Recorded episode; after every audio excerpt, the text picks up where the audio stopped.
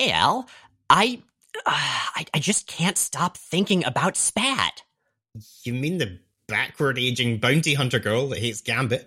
The one that wears a cave woman outfit for some reason and hangs out with a big frog cat lizard dude that you thought sounded like a Muppet? Yeah, that one. What's her deal? It seems like she's supposed to be really important, but we barely find out anything about her past. All we know is that she took a shot from a de-aging ray meant for Gambit back when they were friends. Well, we learn a little bit more about her past in the flashback issue Gambit from the Marvel Vault from 2011. That's great. Does it shed light on her tragic history and give her some much needed character depth? no, not really. I mean, in fact, I don't think she was even supposed to be in it initially. It was just an issue of old George Tuska art that Scott Lobdell scripted over after Tuska died. It seems that apparently the, the random blonde woman that Gambit was working for in his past was just named Spat by Lobdell to tie the story better into Gambit's past. Oh, that's disappointing. I was hoping for some substance. And then to make it worse, we never even see Spat again. Well, that's also not true because she was part of the focus of the Gambit cyber comic, The Hunt for the Tomorrow Stone, which came out just a couple of years after the comics that we're talking about on the show. And she got re aged at the end of that as well. Okay, now that is a title. What's a cyber comic? It was an early digital comic on America Online. There were little bits of Macromedia shockwave animation and even some short music clips. And Fabian Nicieza wrote this one. I am madly in love with everything you're telling me, Al. I've got to read this. Uh, can we delay recording while I do so? I bet it'll be super relevant this whole episode. We can't, unfortunately. And not just because it's eight hours later in Scotland and I need to go to bed soon. Oh, but but but why not? It's a cyber comic, Al. Because it's lost. America Online never backed it up when they shut the cyber comic program down. No! Oh, that's awful. There there has to be a copy somewhere. Well, there's a rumor that a copy may exist. Where? Buried somewhere in the office of the TV producer who wrote last year's Ziggy Pig and Silly Seal comic. Uh huh. On that famously unstable medium. Oh no. A Jaz drive. What?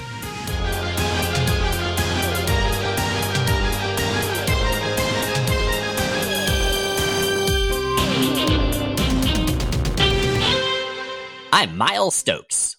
And I'm Al Kennedy, filling in for Jay Edidin while he's on parental leave. And we're here to explain the X Men. Because it's about time someone did. Welcome to episode 400 of Jay and Miles Explain the X Men, where we walk you through the ins, outs, and retcons of comics' greatest superhero soap opera. 400! Happy birthday! Thank you. That that that's a big number, and it ends in two zeros. And as we've learned from comics, that that is inherently significant.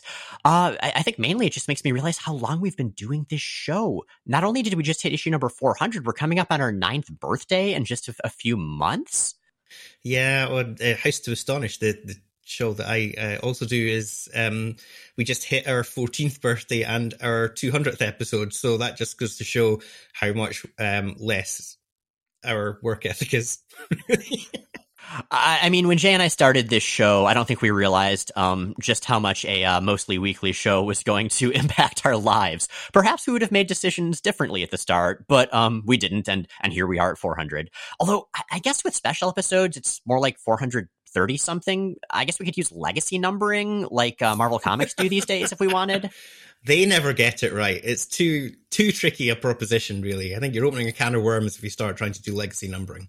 Yeah, fair enough. Like, because we could include Hawk Talk, but then what about our random movie reviews? What about random, like, interviews with people or couch specials at conventions? Like, where do you draw the line? There would be so much controversy, and X Men fans already get angry about things. Yeah, continuity and legacy numbering is a famously difficult puzzle to resolve. I think it's if it's the third rail, really. Don't touch it if you want to survive. best not, best not. So, yes, uh, this is a centennial episode, obviously our fourth. Uh, for the first two, 100 and 200, we had big interviews with Chris Claremont and Louise Simonson, which those were great.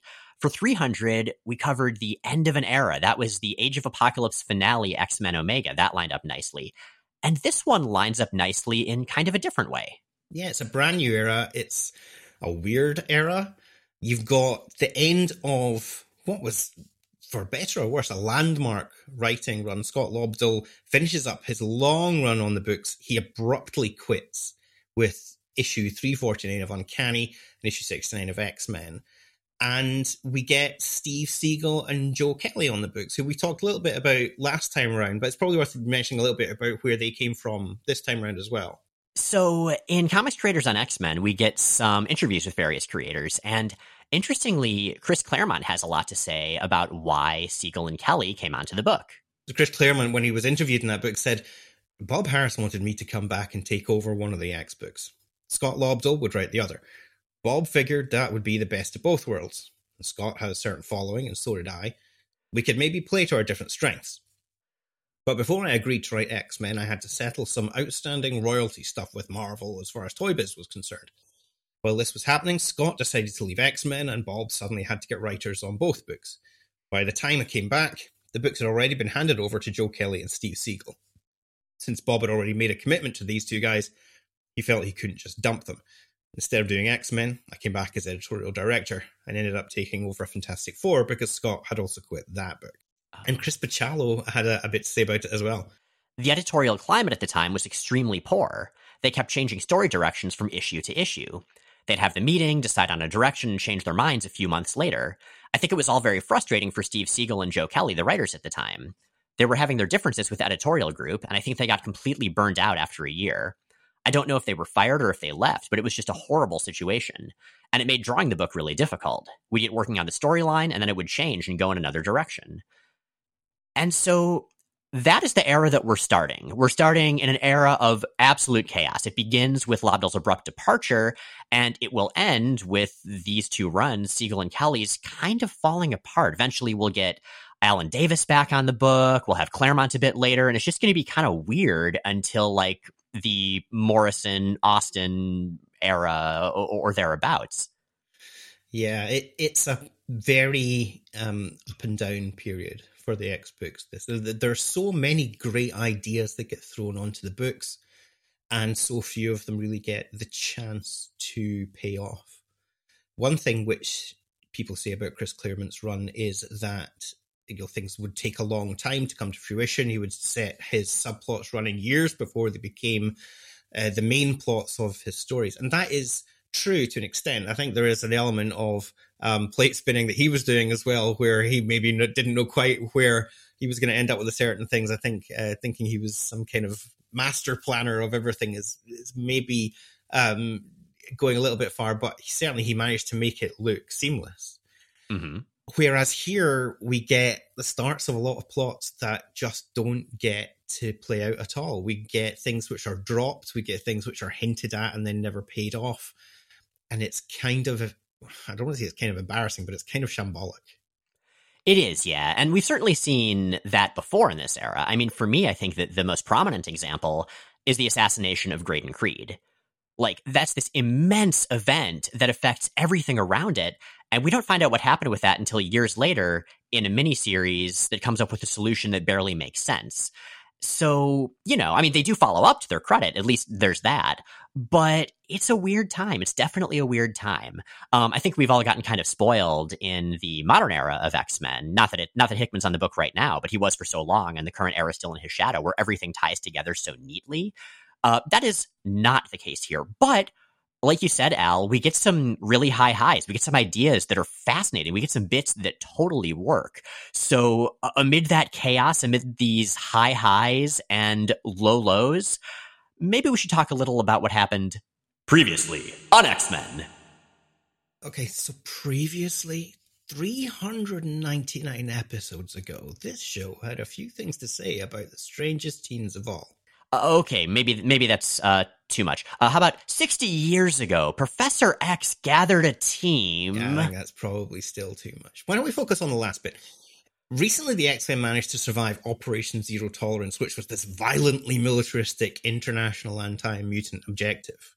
Cyclops, Phoenix, Wolverine, Storm, and Cannonball were captured and managed to fight their way free, but not before Operation Zero Tolerance secretly implanted a bomb in Cyclops' abdomen a bomb that is about to explode. Meanwhile, Iceman, who's on a leave of absence, worked with two other mutants to escape Operation Zero Tolerance. One of those was Marrow, who is a very violent former member of the Morlocks, who in turn are a group of mutants who lived underground and then in another dimension where time flowed faster than on Earth. And she's now trying to do the right thing as a favor to her friend Callisto, but she's kind of been a dick about it, frankly. She grows extra bones and throws them at people, and it's all quite messy.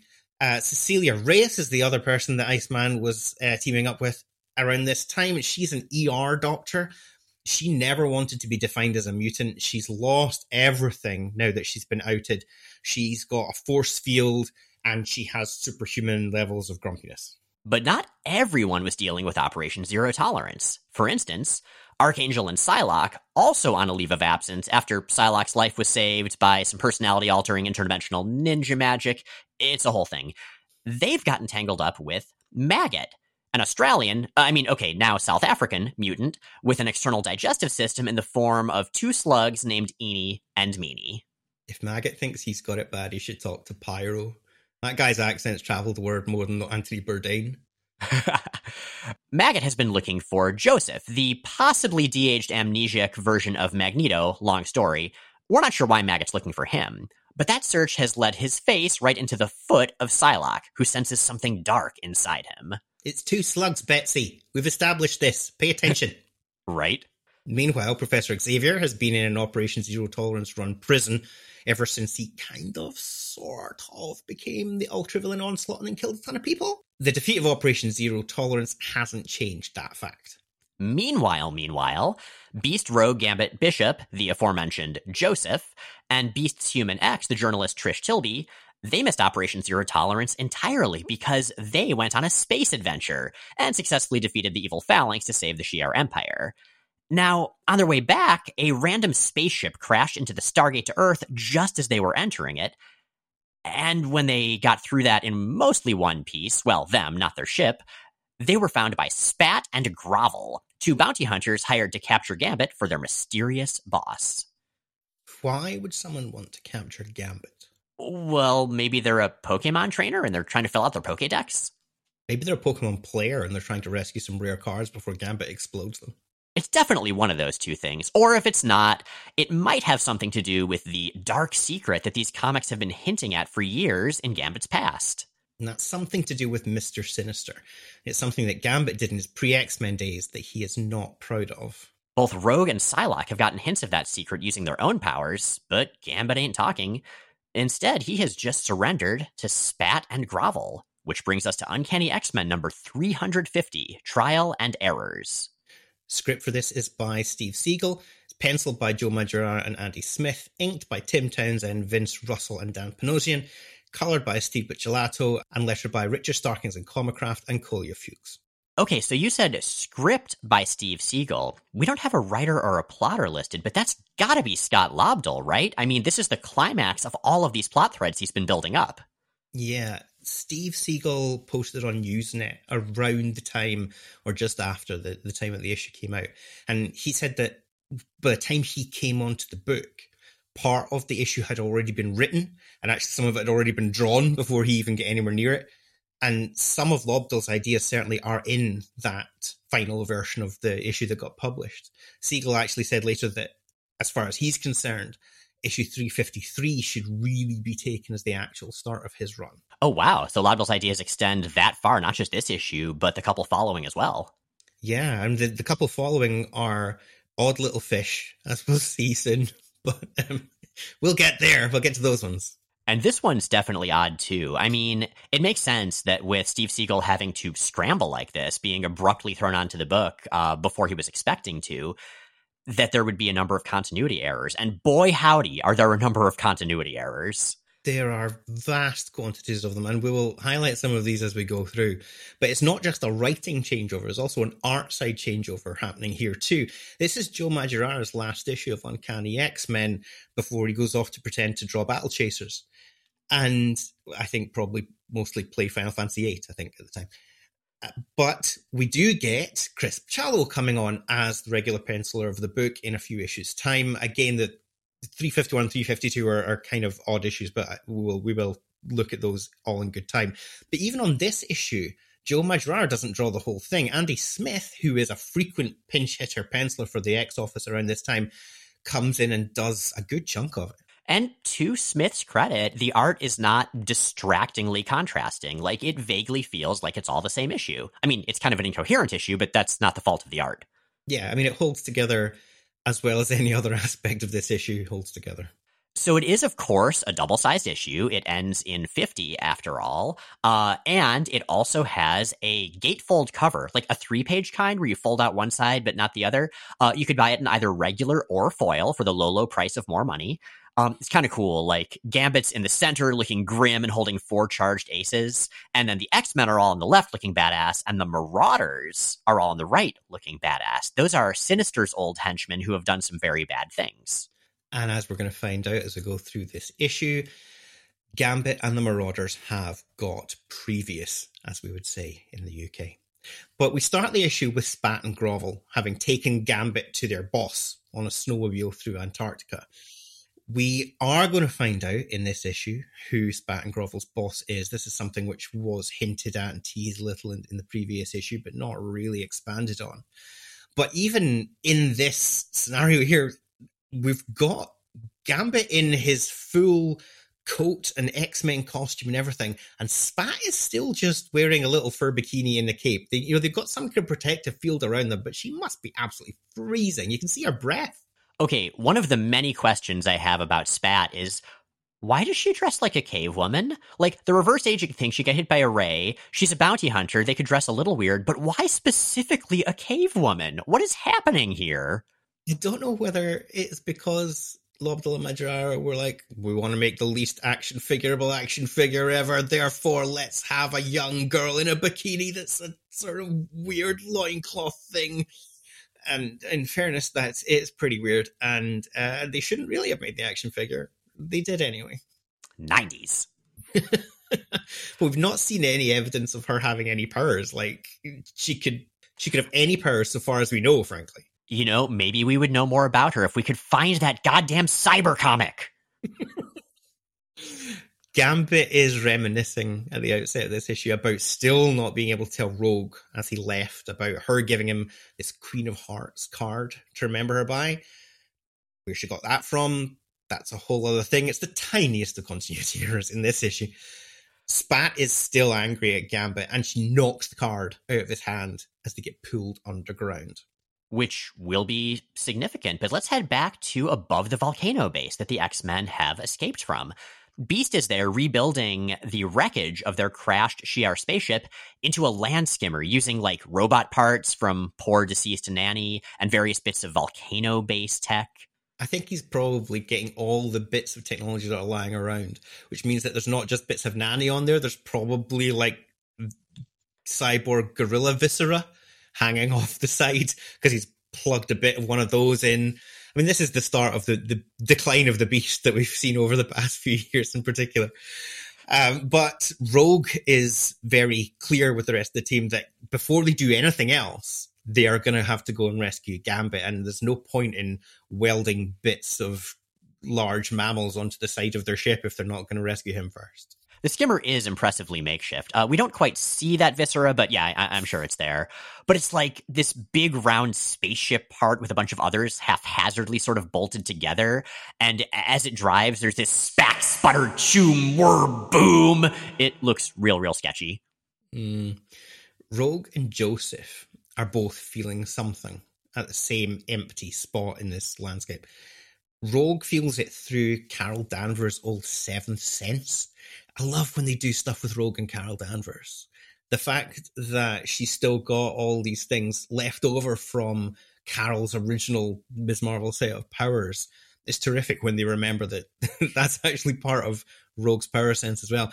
Having a seventh sense is, I think, terrific. Having a sixth sense is incredibly passe. Having a spider sense, uh, I I did look up on the internet uh, before this senses and how many they, there are. Apparently, you could classify humans as having up to 17 different senses, and they include things like heat and pressure and things like that. So maybe she's just standing there going, Am I getting warm? Am I getting warmer? just walk, walking around Marco, Marco. And it's, uh, in fact, that Queen of Hearts that uh, psychically says polo, I suppose. and at the same time, Joseph collapses because he's a total drama llama, yelling about how he is here. And he just yanks this massive, gigantic, futuristic citadel out of the ground with his powers. So what now? Rogue has an idea. We're X-Men, Sugar. We charge right on into the unknown and save our own. Let's get going. And in they go. There's a castle full of random justice related paraphernalia yeah, there's this big statue of blind justice. There's the Code of Hammurabi written on metal sheets. There are the Ten Commandments. There's this huge library full of vaguely justice related books. It is it is hewing hard to its brand, this castle that Joseph pulled up. Yeah, and I think this is what you get for your birthday when your granny's heard that you're into justice but doesn't really know anything about it beyond that. This is why I have a lot of Beta Ray Bill related stuff uh, at my desk at work. Not that I'm complaining, mind you. There's also statues in this castle. And weirdly, one of the statues is of Thunderbird, and one of them is of the Age of Apocalypse version of Blink. Uh, I mean, okay, Thunderbird, Fallen X Men, that's going to tie in. Blink, I mean, the Earth 616 version of Blink did indeed die. The Age of Apocalypse version of Blink is still around. Yeah, it makes absolutely no sense whatsoever. Anyway, Simultaneously to this all going on, back in Manhattan, Psylocke, having had this fight with Maggot, sinks with him into the shadows, because this is her power now, or one of her powers, to try to find out what that dark, empty part of him is that is so attractive to her. So they go into the Shadow Porter and they all end up in the castle because of the plot needing them to. Yeah, this reminds me a lot of the X Men going through that crashed Stargate and ending up right where Spat and Grovel were. It's very convenient. And I mean, you know, I think to the comics' credit, they do often have a character be like, hey, why did this happen? That's kind of weird. But uh, lampshading it doesn't fix the fact that it is an immense coincidence that is never actually explained. I mean, I know we need to get all the X Men together. I'm totally fine with that. That's great. And I guess I don't know. I guess you could say that since Psylocke is delving deep into Maggot's subconscious mind, we know that Maggot was searching for Joseph, and we know that Joseph is in this castle, and therefore there they go. That that's the best explanation I have. Yeah, it does kind of make you wonder why he didn't try that the first time. Just go and find someone who knows where Joseph is and say, "Excuse me, could you take me to this guy?"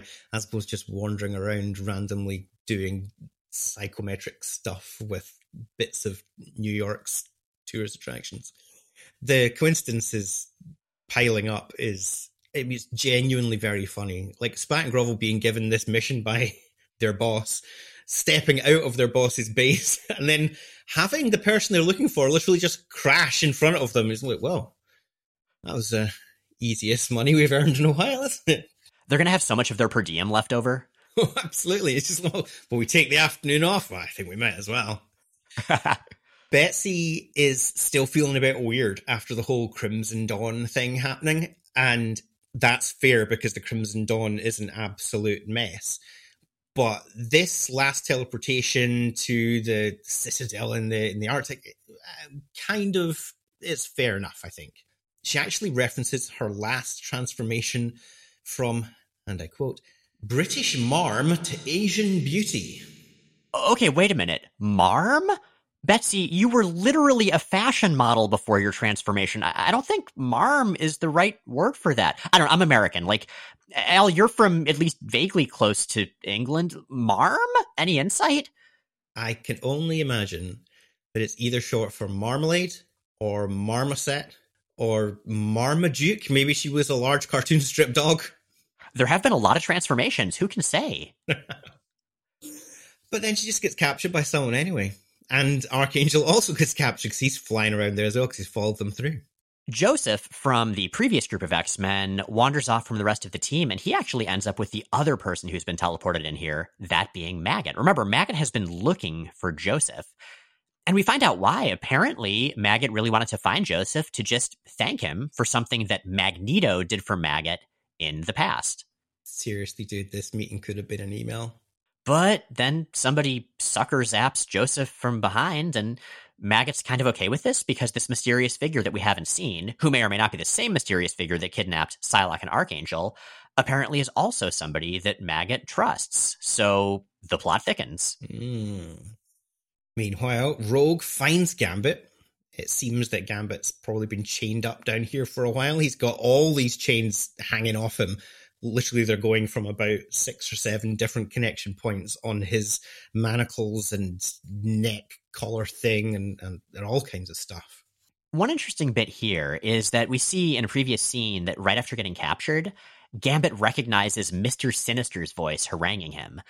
But here's the thing Sinister isn't actually in this story. Sinister's in a flashback in this story that we'll talk about shortly, but that's it. And I have to wonder is that just a continuity error? Is that because the issue was rushed? Was perhaps Sinister originally going to be here? I, I honestly don't know. And these various bits and pieces that don't quite line up, on the one hand, they certainly keep the reader off guard, which I think is something the issue is trying to do, but I'm not sure those parts were specifically intended to do so. No, I think it's just messy, frankly. There's the bit where Sinister, we find out later, gives Gambit something for doing a job for him, which we eventually find out, like literally about two years later, is sort of genetic samples from Gambit's brain. But then he also promises him another prize for doing something else for him, and that is completely dropped as a plotline. Yeah, yeah, we, we do get a, a fair bit of that. But we do also get some really good character development. Um, Seagle is the scripter of this issue, and Seagle is an excellent scripter. I mean, I've, I've spoken before about how I really like him as a writer in general, and we do see some of that. So I, I definitely want to emphasize like, this issue is messy. Uh, I think our feelings on it are somewhat uh, mixed, but Seagle does the best he can with what he's given. So Gambit uh, doesn't really want to pull Rogue into any of this anymore. Or if he does, he just wants her to end his pain, saying, Get out. Just get out, girl. I don't love you, now or never. Go! What'll happen here must happen. I'm ready to face that. Alone. What is this, Airbud? Or, or White Fang? Or one of a number of movies, actually. but Rogue is not having any of it at all, to her credit. The hell you will? I don't believe a word you just said. Get up. I just found you, Remy, and I ain't about to lose you. Whatever's eating at you, we'll work through it together. Far, far away from here. Gas. Gone rogue. See, this is the rogue that I recognize. Later in this very same issue, we'll get the rogue that I really don't recognize at all. Yeah. Yeah. But they're arguing away, and at this point in time, who should turn up?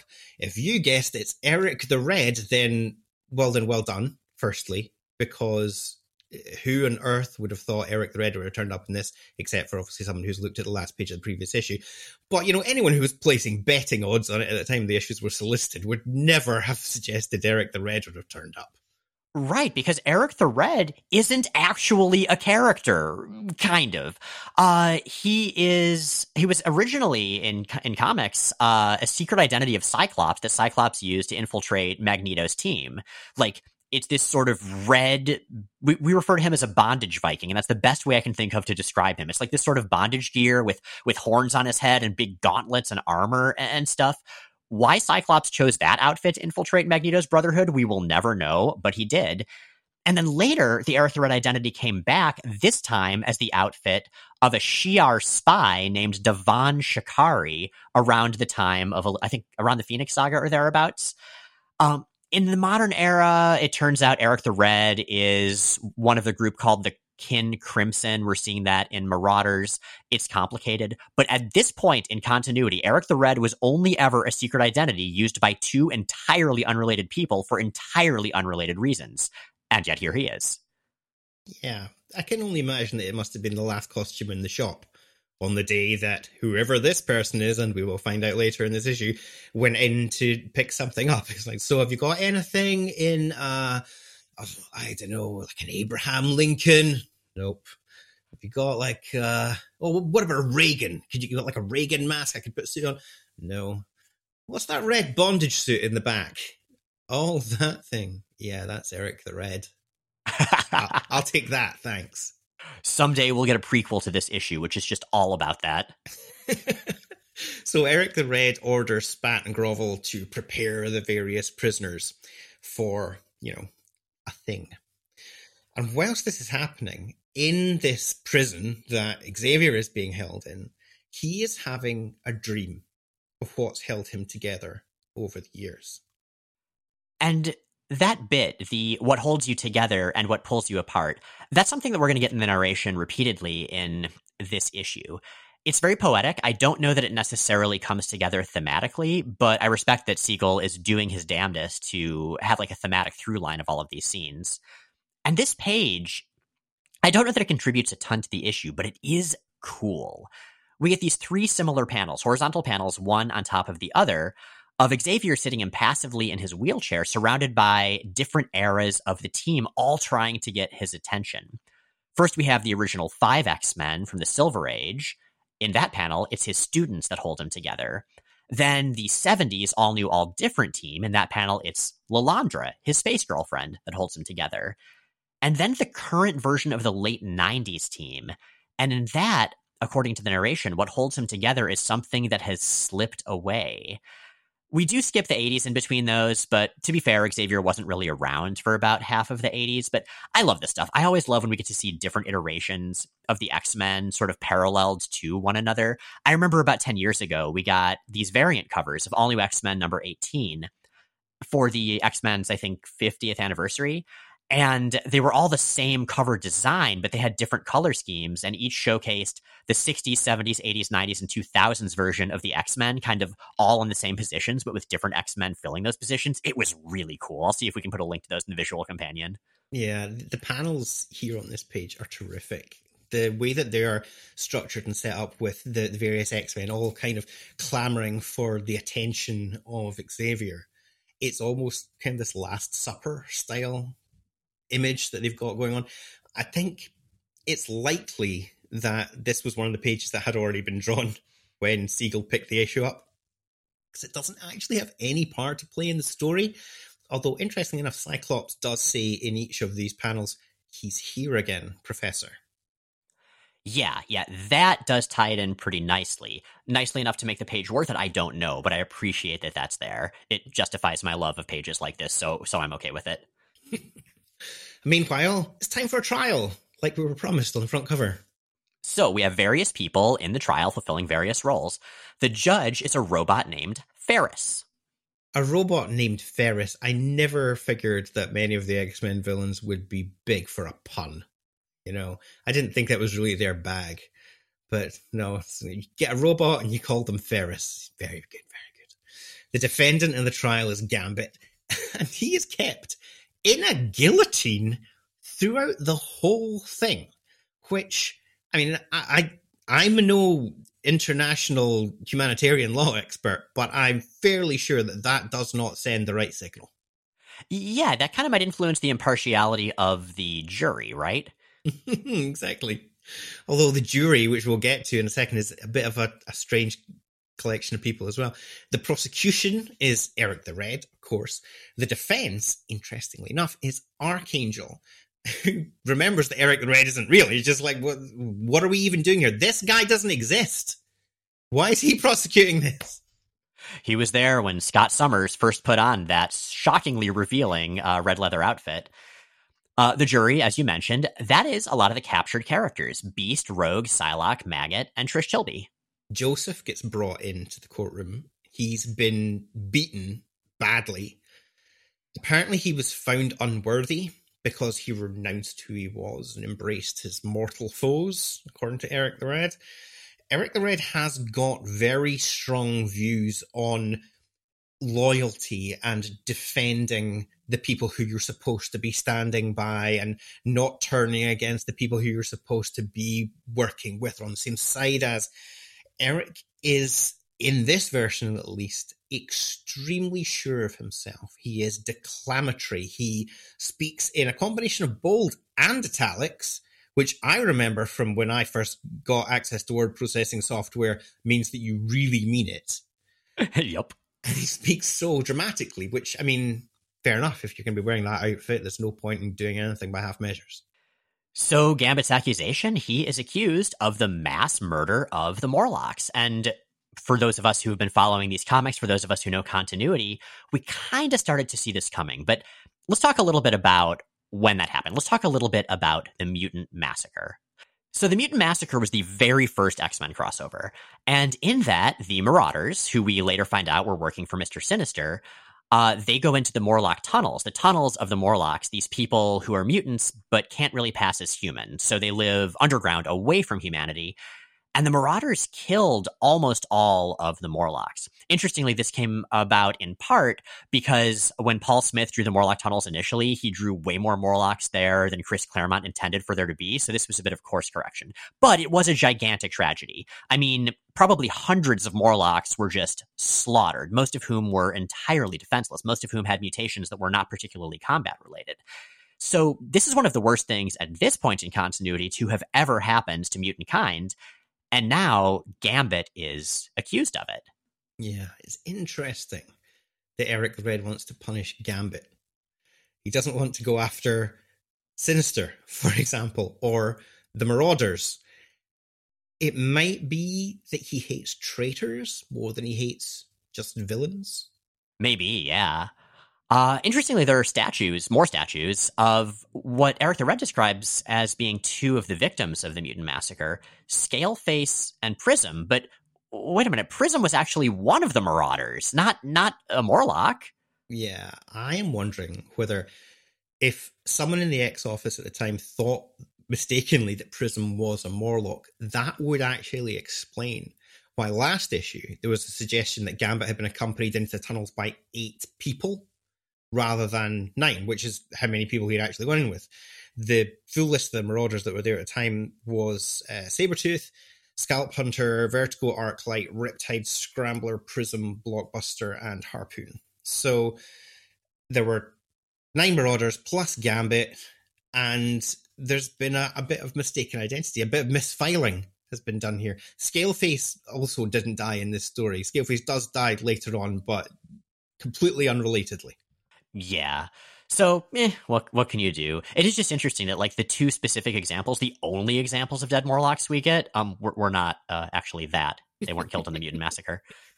Yeah, later on we will uh, see the Morlocks come back as as a force, and a lot of the characters who were believed to be dead, particularly uh, some of the bigger name ones, will turn out to not be dead. But at this point in time, it's still very much the story where the mutants, as a people suffered their biggest well I mean, semi genocide effectively. It was a really horrific thing to have happen. And for gambit to be linked to that you can kind of see why that would weigh on him and why it would be the kind of thing that would come as a shock to the rest of the x-men.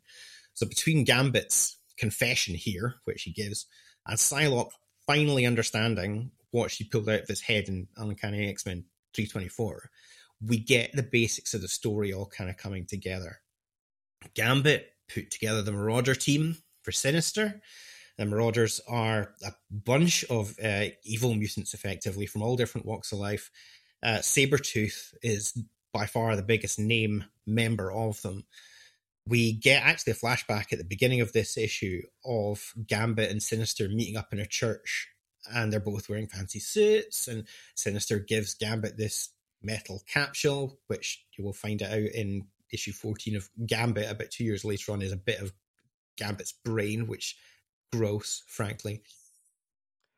And Archangel, back at the trial, is kind of standing up for Gambit and, you know, saying, well, both of us went through our own darkness. And then Eric points out, no, look, you got nailed to some furniture and that's this guy's fault you went through your dark night of the soul. You became death. And if not for this dude here, that wouldn't have happened. Exactly.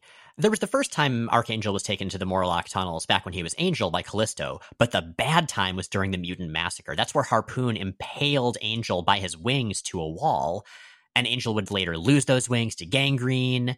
Uh, he would seemingly die. Apocalypse would transform him into Archangel with his metal wings with a will to kill. Like all of that if indeed Gambit's responsible for the mutant massacre, you could see it as being Gambit's fault. Yeah. So Eric the Red is determined to pin the whole thing on Gambit. And it's fair enough. Warren at this point is not really up for being uh, Gambit's defender anymore. And so Eric just says, well, bring in the reformed villainess rogue to kiss Gambit and pull all the secrets out of him. And this is genuinely, it's a heartbreaking scene. She is dragged across the floor by her shackles over to Remy. Gambit says to her, It's not your fault. And these are basically the last words he says to her before it all really kicks off. None of the other X Men step in at any point to try to stop this. Like, Beast and everybody are still sitting over on the jury bench and, like, guys, this is your mate here. No wonder Gambit feels like he has to do things alone. Yeah, it's unclear just how uh, fully restrained the the other characters are, but nobody speaks up. It's true, and part of that might just be that narratively, it's the dramatic part is Rogue and Gambit talking, but it does seem strange. Like at this point, Gambit certainly he's being accused of some some pretty rough crimes, but the history that they all have together, like you would think that some of the characters who weren't so directly influenced by that history, like say Angel, that some of the other characters would at least say, "Whoa, now hold on a second, or something like that. Yeah. So the full story comes out. Gambit showed the Marauders how to get into the Morlock tunnels. He didn't just gather the team together. But that's another continuity error because the Marauders had to hunt their way into the tunnels originally. Remember Tommy? That's who. Uh, oh yeah, yeah. She had Great. that sort of rainbow hair and the white outfit. Great Morlock design. She, she looked cool. Um, but throughout the whole thing, Gambit was terrified what might happen, and you know, when the violence starts kicking off, he's distraught really and he, he does the very little that he can do to try to stop what's happening but really the only thing he can do is he saves one person which is this little girl called sarah who's got bones all sticking out of her sounds vaguely familiar and rogue on the other side of this happening is absolutely outraged and really really furious and justifiably so. And that's it. She's had enough. So she uses Gambit's powers to bust the X Men out, and then they just leather the crap out of Eric the Red. Well done, the X Men. You finally decided that you had enough of this. But he brings down the castle. He's happy that he's sown a lot of discord. He's just, he's done his job as far as he's concerned and off they go, escaping that load bearing boss that was was Eric the Red. And as the narration tells us, it pulls in many directions all at once, returning to that refrain. It's Rogue that carries Gambit out. Gambit's not in great shape after everything he's been through, understandably. Mm. He's so like he's really grateful to her for believing that he's changed. But that doesn't last for very long because she just drops him out in the snow. Out here, it's up to you whether you live or die. I don't care anymore. Rogue, I don't care if you leave me here, Sheriff, but you have to understand. You think I can understand you? You think wrong, mister. Fine then. I've earned your hatred. But at least get me somewhere that'll give me a chance to get back home. Home?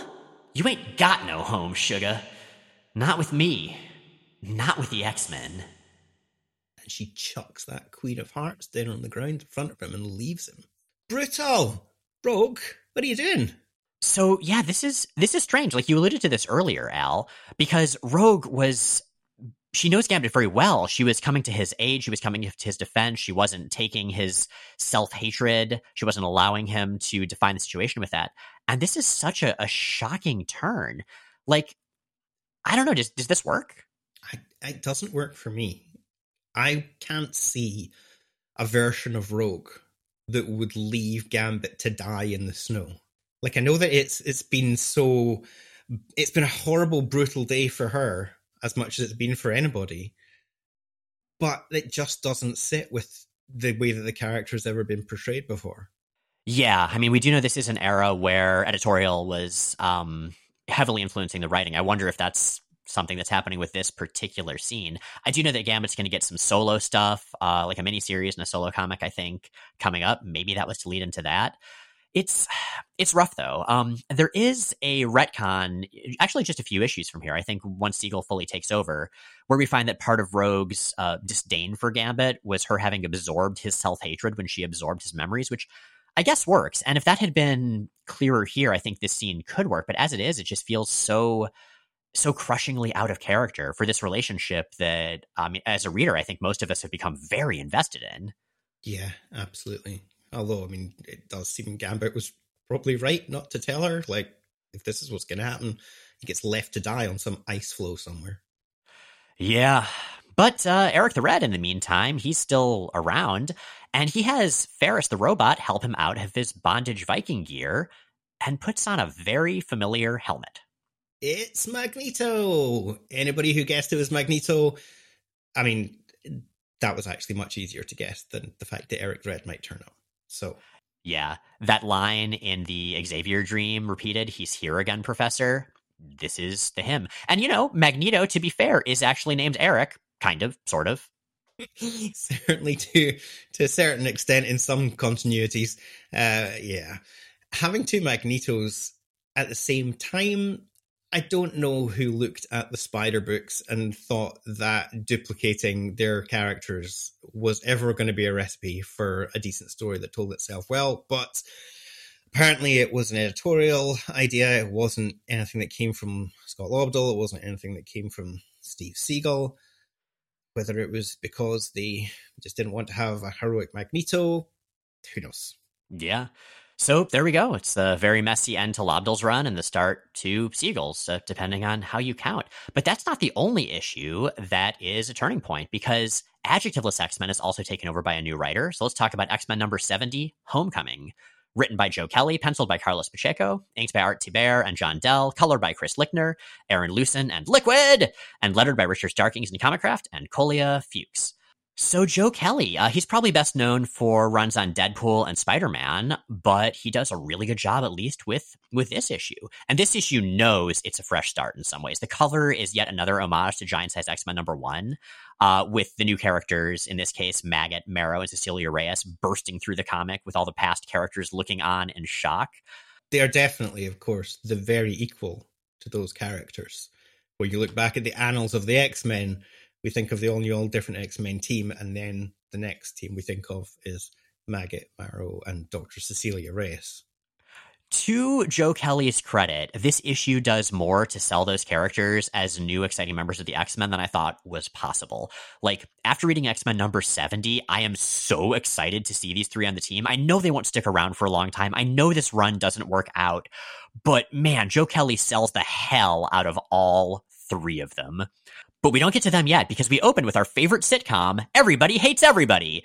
The everybody in question being Iceman, Cecilia, and Marrow, who are just bickering and yelling at each other constantly. It is delightful. Like, Marrow eggs Iceman on into sliding them more and more recklessly toward the mansion that they're heading to. And Cecilia, after they land, threatens to catheterize Iceman while he sleeps. It, it's, it's really fun. You get this incredible panel after they land of Iceman de-icing. We don't see that happen very often with his powers, and I, I kind of think we should see it more because, he, according to this, he de-ices from right to left in the way that you sometimes see Mystique transform, and his speech bubbles do the same thing. They go from blue, jaggedy to kind of standard white as he's doing that. It's really cool look. It's it's genuinely excellent, yeah. And there's another great panel of Cecilia scowling up toward Marrow as she's just demanding respect, and Marrow's just smiling smugly down. Marrow's much taller as she refers to Cecilia as meat man, Carlos Pacheco, the, the late great Carlos Pacheco, he was so good. And I gotta say, his version of Marrow is probably, at this point, probably my favorite. Like, Marrow's been a little prettified, but Carlos Pacheco really works in that monstrousness just creeping around the edges, both in the form of her bone powers and also in the form of just that, like, chaos behind her eyes. Yeah, he gives her such mean facial expressions. Like she always just looks like she knows that she is causing trouble, and she's got that very much that she is the horrible goose in the X Men. She is going to cause problems on purpose. Untitled Marrow game. I love it. so when they head in, Iceman is like super keen to show them all the, the mansion and show off everything, but it doesn't work at all because the mansion's completely empty.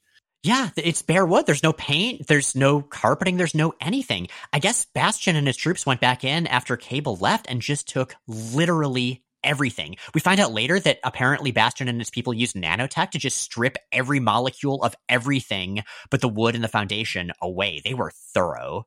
Yeah. But I mean, there's one person that they may have forgotten, which was the cryostasis tank containing the Brood Queen infected Hannah Conover from the X Men Brood Day of Wrath miniseries. Come on, guys, it's a key plot point. I oh I it should be is the thing. She's got a brood queen inside her. The X Men were trying to treat her, and after the Day of Wrath miniseries, she was just forgotten. Oh, we'll we'll get to that. Mm. Cecilia is so upset's the wrong word because it doesn't uh, quite capture her level of both despair and anger at this whole thing, seeing what's not there. Nothing. There's nothing here. Why did I follow you? For this? For nothing? And I can't blame her. The, the normal, successful life that she fought for is just gone. Like, it's not the X Men's fault that she got outed, but if I were her, I'd have some negative associations too. Not much time for those associations, though, because suddenly the captured X Men are back from the desert. There is this delightful splash page as they descend from the plane they were in. Storm is in the air looking serious, cannonballs proudly blasting forward with this grinning Wolverine wrapped around him. Jean, in a pink telekinetic phoenix flare, is holding Scott up. Like there's even a tendril of telekinesis holding his arm up to the side as they fly remember, Cyclops is at death's door right now. Like he had a bomb implanted in him, and that bomb is getting closer and closer to going off. I do love that idea, though. The idea that when Jean is going really hard with her powers, that telekinesis manifests as her greatest association with the concept of power, the Phoenix Force. Like, this isn't the Phoenix Force, but it's still in a Phoenix flare. It's cool. And it is just chaos. They crash through the roof of the X Mansion trying to get to the med lab, but there is no med lab and some of the other X Men are there, and a couple of new people. And Storm and Marrow see each other. And as far as we know, like the last time Storm saw Marrow was when Storm ripped out Marrow's heart. Storm thinks Marrow's dead, and Marrow hates Storm. It is just such delightful chaos. And Joe Kelly nails it. There's just all these overlapping dialogue bits, all of these interruptions. Cecilia starts. Someone with a half decent vocabulary tell me what happened. And then Sam comes in. Excuse me, miss, but I. They don't speak English in Kansas? I said, what happened? I'm not from Kansas. And then Wolverine joins in. What exactly are you supposed to be, lady? Besides an obvious pain in the rear. It's a lot of apostrophes in that sentence. So Scott is being Scott. He's doing his usual stoic thing. He's just saying, Oh, let me die. And Gina's just telling him to shut up. She's not having any of this. Darling, I love you, but you're making it difficult for me to concentrate on keeping your abdomen from exploding. So Jean gives Cecilia this kind of painful telepathic memory dump, which conveniently allows the issue to recap what's up with Scott to the readers. And so Celia gets it. There's so much suffering because these folks are mutants. And she sees how much Jean loves Scott, so it's business time. But that's not going to be easy because there's nothing in the mansion. They have no med lab, but they also have no medical supplies, no drugs, no nothing. And so Cecilia takes charge, starts giving orders. She doesn't even bother to learn anyone's name, which I love. So Sam is Cornpone, Storm is the tall sister, Logan is Hairball. They all have their tasks. Storm meets up with Marrow as she boils water with lightning outside, which is hardcore. This is the first news Storm has had that Marrow survived, right? I think so. Yeah. Like I was looking at Marrow's various various appearances, and she's been around since it turned out she was fine because she had a second heart, but not where Storm was, as far as I know. The fact that she's got two hearts is incredible. She's just obviously part Time Lord, I think. Exactly. And the tension here is so so intense. Like there is just rage and frustration and regret between these characters but there's no time for it. One of the things this issue does incredibly well is the pacing.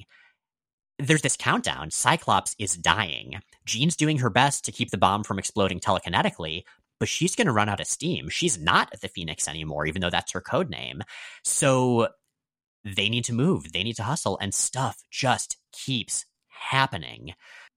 Iceman is working to keep Scott's body temperature down. Sam has gone to get a ton of supplies that he blasted through this pharmacy to get. He left a little IOU, Sam Guthrie, note behind him. Very good. Pulverizing antibiotics to powder in a bowl with pestles that are made out of Marrow's bone shards, which is gross. And Logan is getting his claws sterilized in boiling water because he's the scalpel. I mean, this is a little over the top. I'm not sure that it's fully believable, but it doesn't need to be. I've often said it doesn't have to make sense if it's awesome. And seeing these characters in such dire straits, in such desperation, using their powers in such novel ways, working together in such novel ways to save their friend is genuinely great. This issue is freaking wonderful. I'm so excited to get to Kelly's run because of it. Absolutely. And Kelly's not only good at pacing, Kelly's good at a lot of these characters. Jean puts Scott into a deep sleep with her telepathy as he says that he loves her one last time. And she says, okay, as she looks up at Logan. Not used to using these things for healing, Doc. But for these two kids, I'll try anything once.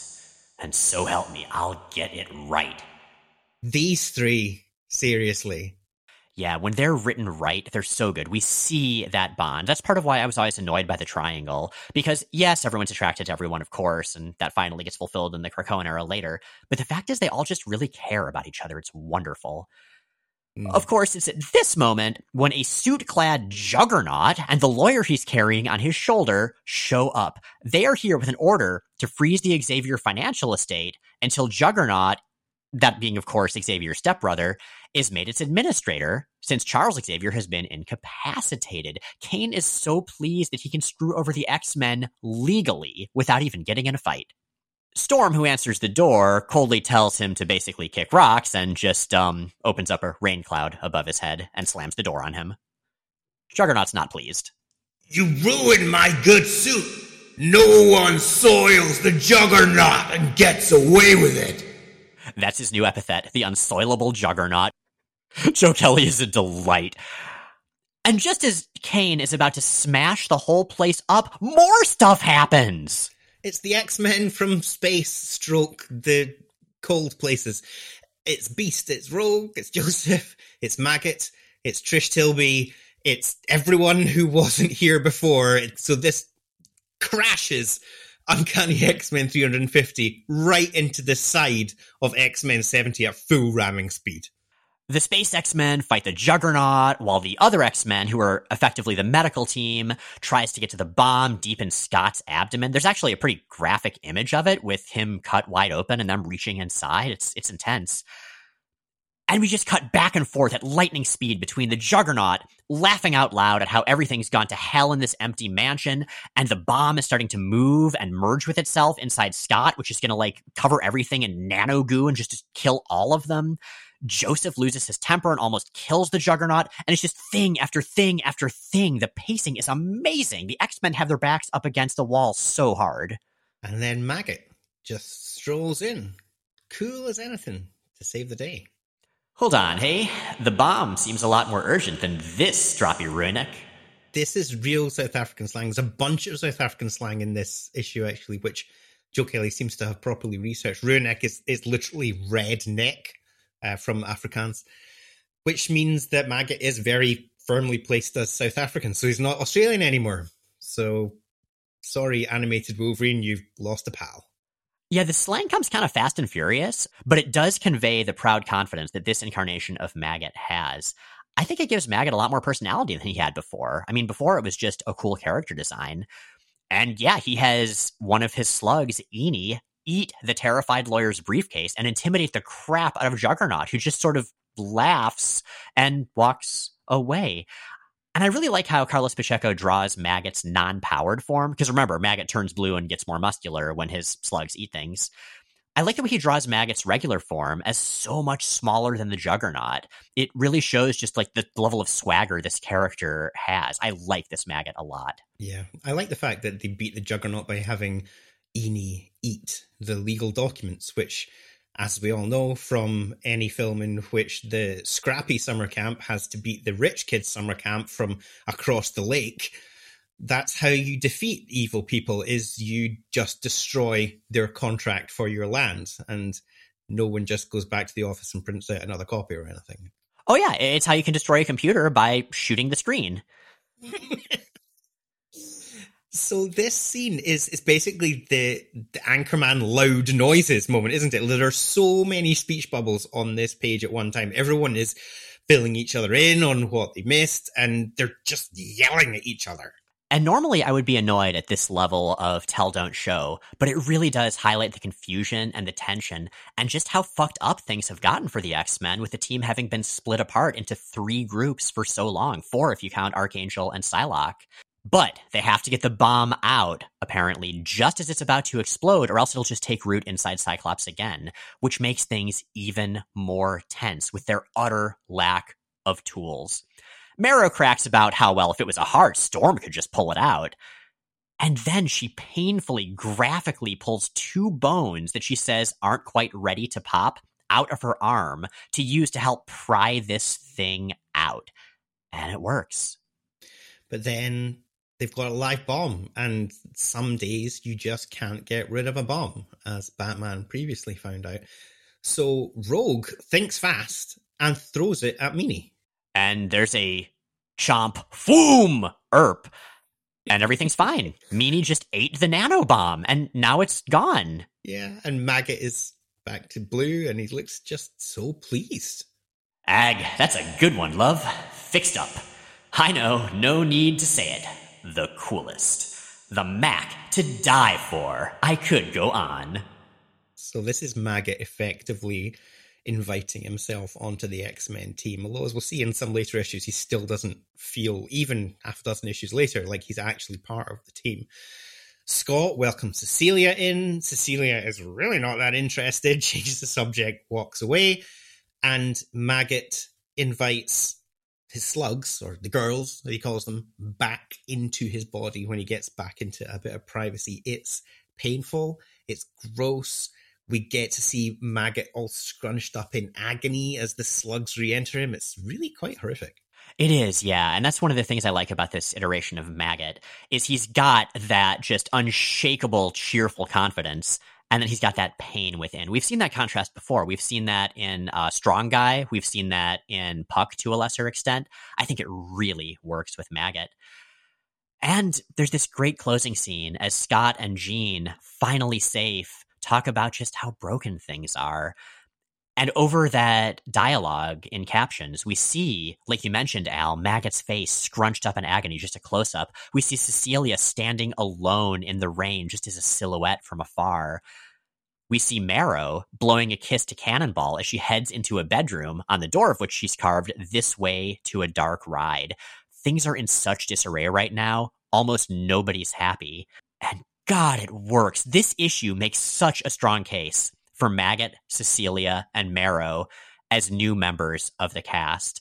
There's just so much drama between everyone. There's so much conflict. There's so much complicated, conflicted heroism. These characters don't feel tacked on. This combination of characters feels very deliberate. This feels like a new era in the good way. I really wish we could have read a proper run of these writers and, and these artists working on these characters in these books after this story, the teams are effectively merged again between the two books, but the era itself is far too short lived, and it, as we'll see, it eventually sort of crashes into itself.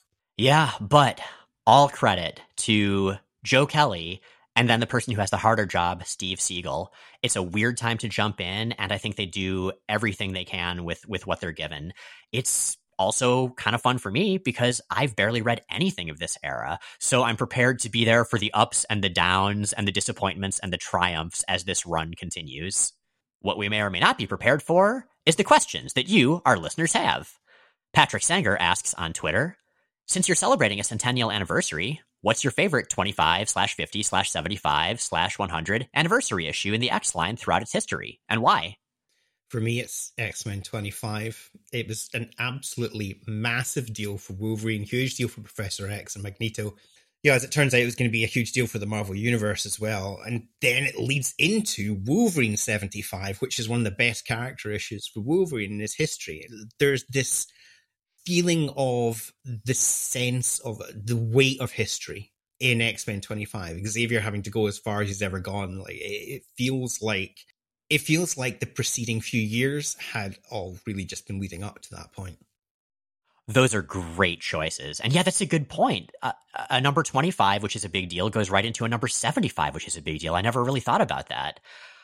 For me, I think it's probably Uncanny X Men number 200. It's the climax of all the character work that Chris Claremont has done with Magneto, turning him from a mustache twirling Silver Age villain into this complex, conflicted, fascinating gray character. And it leads into a very different era of X Men that follows. Remember, this is where Xavier goes into space for like a long, long time to have his injuries treated, and Magneto ends up as headmaster of the Xavier School. It's climactic, but it feels earned. It opens up a new era in a way that feels creatively driven instead of like sales driven. It's stellar. Meanwhile, over on Twitter, Reese Indigo My God, which is, I must applaud you for your name, Reese, asks, What dangling plot thread from any period would you like to see followed up on? Oh, God. Oh, Reese, I have so many answers. You have opened up a can of worms in this already long episode. I'll see if I can keep it quick. So, in no particular order, there's what happened to Rachel Summers between when Spiral captured her in Uncanny number 209 and when she showed up in the Excalibur Special Edition. We were actually supposed to get a graphic novel that would describe all that, but it never really happened. It still could. I would love more Rachel Summers content. There's what we talked about before Hannah freaking Conover, the minister's wife that's got a brood queen inside her you could easily retcon away where she went. Like maybe Bastion captured her, maybe somebody else had taken her away, could be any number of things. It's a big deal. And speaking of the Brood, the space clone Brood X Men from New Mutants number 63. Those were the ones that Illyana met up with, where it turned out the Brood had created their own version of the 70s X Men from the Brood saga. I-, I know it was ambiguous whether that story was something that really happened or just a dream or Illyana's story, but but even so, there's what happened to Mirage between when the New Mutants left her in Asgard at the end of the Asgardian adventure and when she showed up on Earth without really being a Valkyrie anymore, with Brightwind, her horse, having turned into Darkwind, which is awesome. And most recently, there's whatever happened between Age of X Man and House of X. Uh, House of X sort of was a, an abrupt start. A lot had happened before it that we didn't see, and that was deliberate. But I'm really fascinated by that. If nothing else, like why did Xavier choose that period to decide to pull the trigger and found Krakoa? So many options. From my perspective, it's got to be one of the the key stories for me when I started reading X Men because I didn't know what was important and what wasn't. And it turns out it's not an important story at all, but it could possibly have been had they decided to lean into it, which is Hazard, Carter Ryking. Yes. Like there's a lot of different stuff in that little two issue storyline from the early days of uh, Adjectiveless X Men that are just completely left hanging. Like, what involvement did Xavier have with Wolverine's adamantium skeleton? Was Xavier's mutation like actually deliberately, you know, enhanced or brought on or accelerated by his own dad? that's there's a lot in there, and it was completely left hanging just never never mentioned again. Oh, I haven't thought about Hazard since we covered him on the show, but God, you're right. There's so much fertile ground there. Yeah, and all the stuff with the Shiva protocols and all that kind of thing.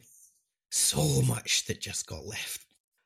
So we'll get to listener thanks in a moment, but I also wanted to give a special shout out in our 400th episode to the podcast's artist, David Wynn.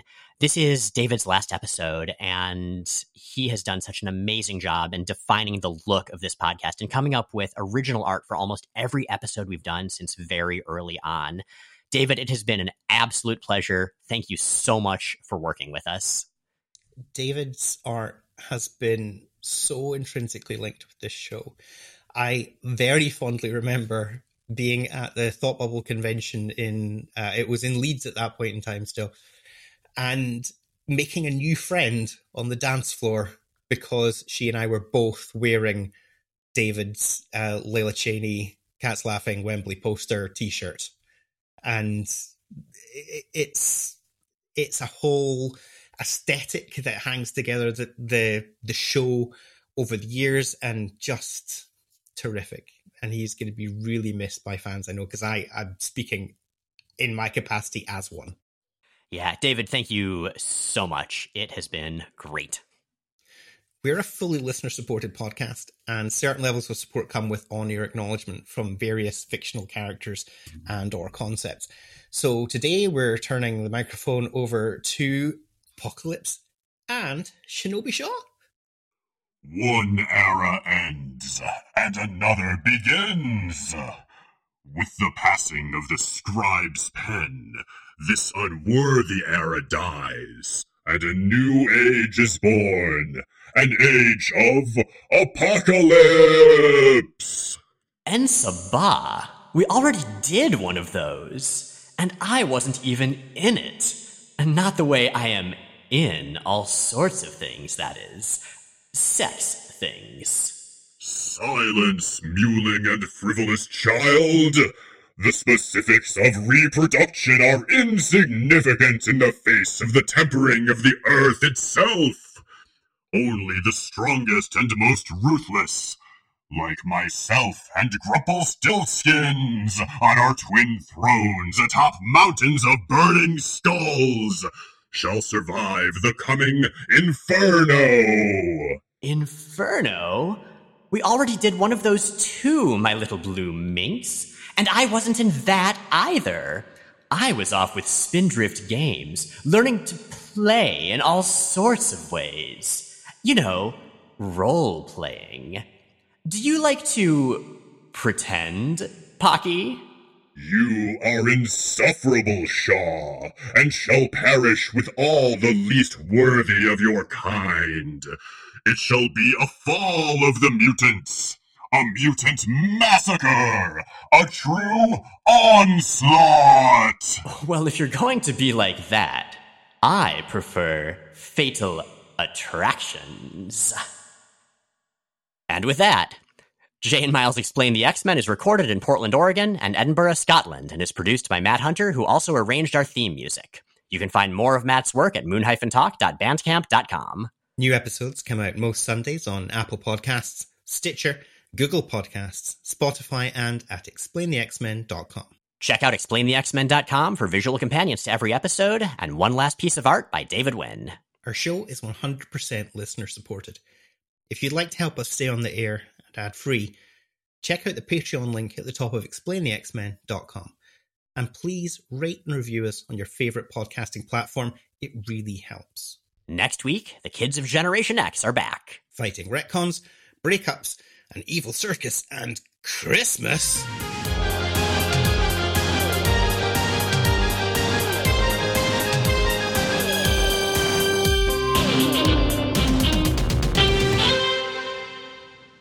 I hope other I hope the listeners find Jaz Drives as entertaining as I do. I don't know why I find them hilarious, but I do. Not even heard the term in about 15, 20 years. Yeah, it's uh, time. probably many of our listeners are younger than Jaz Drives. We're going to see how it goes.